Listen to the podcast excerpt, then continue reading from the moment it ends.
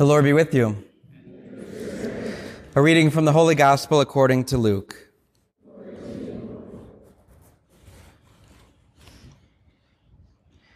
Jesus said to his disciples, To you who hear what I say, love your enemies.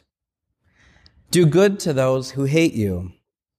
Bless those who curse you. Pray for those who mistreat you. To the person who strikes you on one cheek, offer the other one as well. And from the person who takes your cloak, do not withhold even your tunic. Give to everyone who asks of you. And from the one who takes what is yours, do not demand it back. Do to others as you would have them do to you. For if you love those who love you, what credit is that to you? Even sinners love those who love them.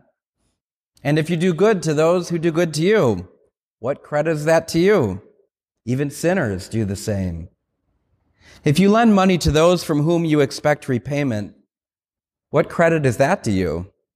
Even sinners lend to sinners and get back the same amount.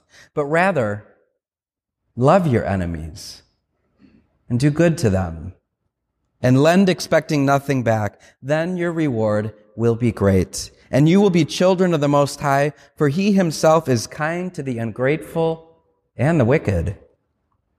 Be merciful, just as your heavenly Father is merciful.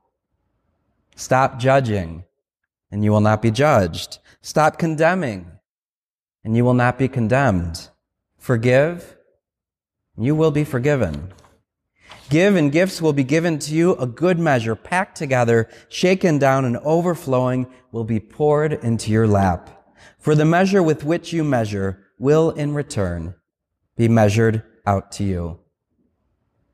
The Gospel of the Lord.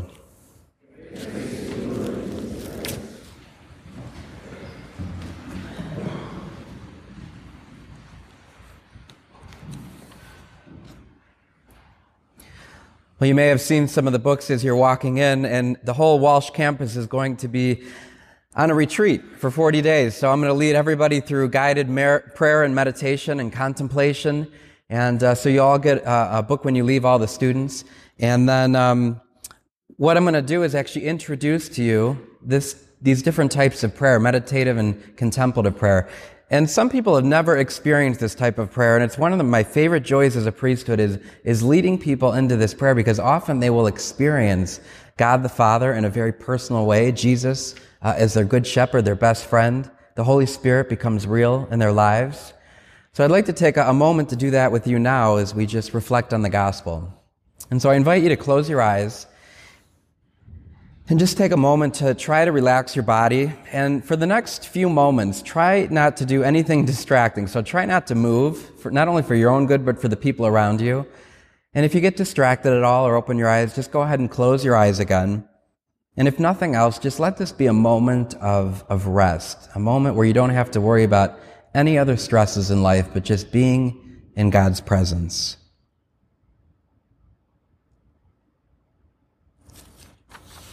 And I want you to try to see Jesus with your imagination. God gives us the gift of the imagination so that He can work through it. I want you to try to see His face, His eyes.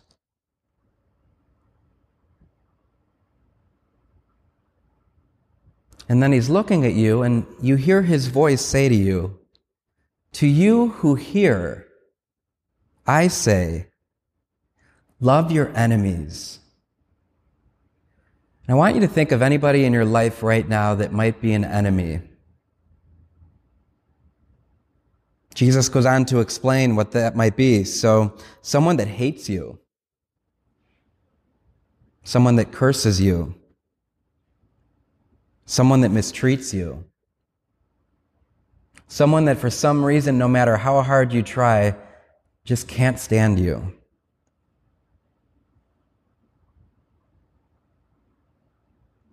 So once you have that person in mind, I want you to imagine yourself in that situation of pain, whatever, whatever you experienced in terms of rejection or mistreatment. I want you to go back to that memory and just be there. And the Lord is with you now too. He's right there in that moment. And whatever was done to you was also done to him.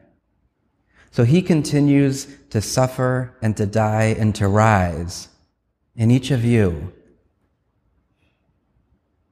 So I just want you to imagine Jesus taking that rejection, Jesus taking that hate, Jesus taking that mistreatment, Jesus taking that pain, Jesus taking whatever harm was caused to you.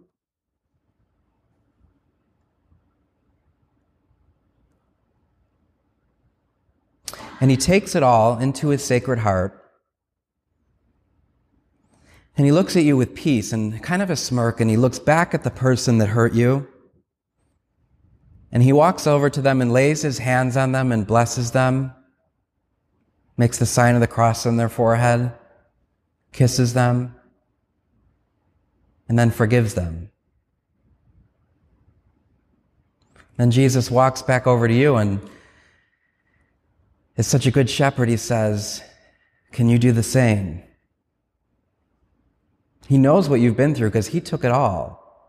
He was in that moment, he was in the pain, he was in the abuse, he was in the trauma. So imagine that he steps into you and the two of you become one in a very mystical way. And then I want you to notice Jesus begin to walk with you and in you towards that person. And then now it's your hands. He's working through you. He takes your hands, your hands lay on the head of that person. And he invites you. He doesn't make you do it, but he invites you to say, I forgive you. And if you can in your heart and your mind, just say it, I forgive you. And then just as he did, sign their forehead, make the sign of the cross. If you feel comfortable enough, kiss their forehead.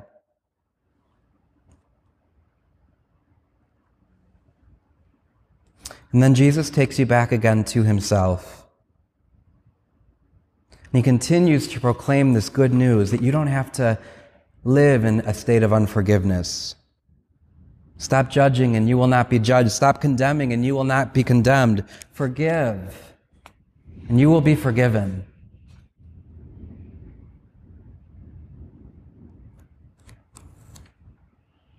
And Jesus says, in the manner with which you give, that's the way it's going to be given to you. So the more that you can forgive people in your lives, the more that you're going to experience His forgiveness. Give and gifts will be given to you. A good measure, packed together, shaken down, overflowing, will be poured into your lap. Listen to that wind like the Holy Spirit. For the measure with which you measure will be measured out to you. Continue to keep your eyes closed, but at the end of this prayer, St. Ignatius invites us to do what's called a colloquy, where we simply talk to Jesus.